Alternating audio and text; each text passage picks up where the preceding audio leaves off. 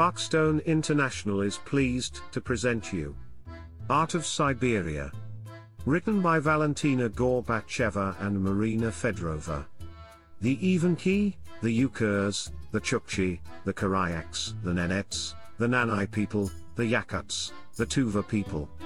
Cradle of many cultures, Siberia constitutes an area that is rich in human traditions, as diverse and changeable over time as the region itself. The native inhabitants of Siberia, dwellers in the lands of far northern and far eastern Russia, by tradition reindeer herders, horse breeders, hunters of marine mammals and fishermen hunters, have, over the millennia, evolved the means by which human communities may survive in this vast desert of extreme climatic conditions in northern Asia.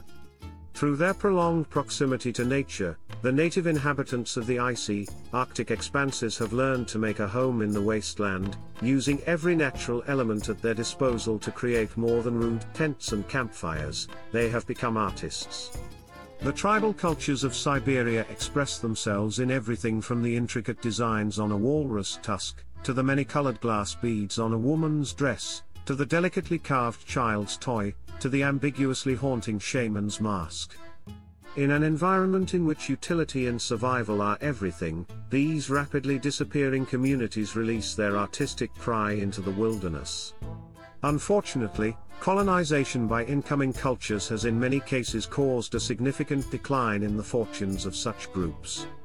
Confronted with the more destructive aspects of Russian expansion and the Industrial Revolution, both the indigenous cultures and their all-important environment are threatened.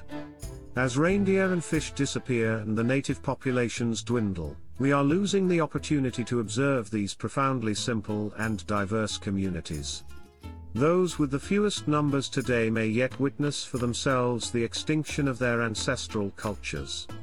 What follows is an overview of the relationship between Siberia's extraordinary climate, the varied terrain and the peoples, along with a summary of the background from which those peoples stemmed, and accounts of historical events that dramatically altered their way of life.